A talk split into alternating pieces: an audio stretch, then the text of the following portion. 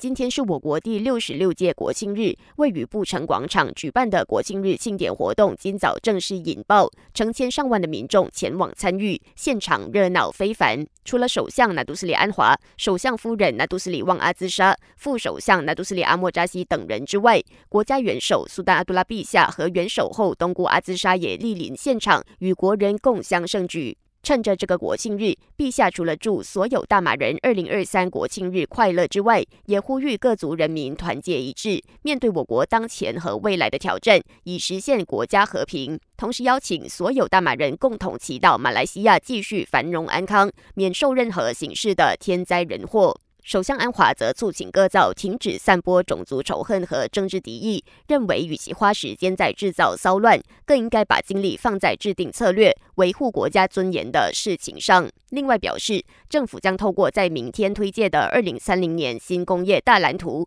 实现我国数码转型，让我国能成为高科技工业国，并为数十万名大马人提供新的就业机会。非洲国家加蓬发生军事政变，就在选举中心才刚宣布原任总统邦哥再次当选为新一任总统的几分钟后，当地一群高级军官透过国家电视台宣布接管政权，并声称已经软禁了邦哥。我国外交部证实，目前身在加蓬的大马人都安全。大马驻尼日利亚阿布贾最高专员署也正和当地政府联络，以了解事态的最新进展。感谢收听，我是子琪。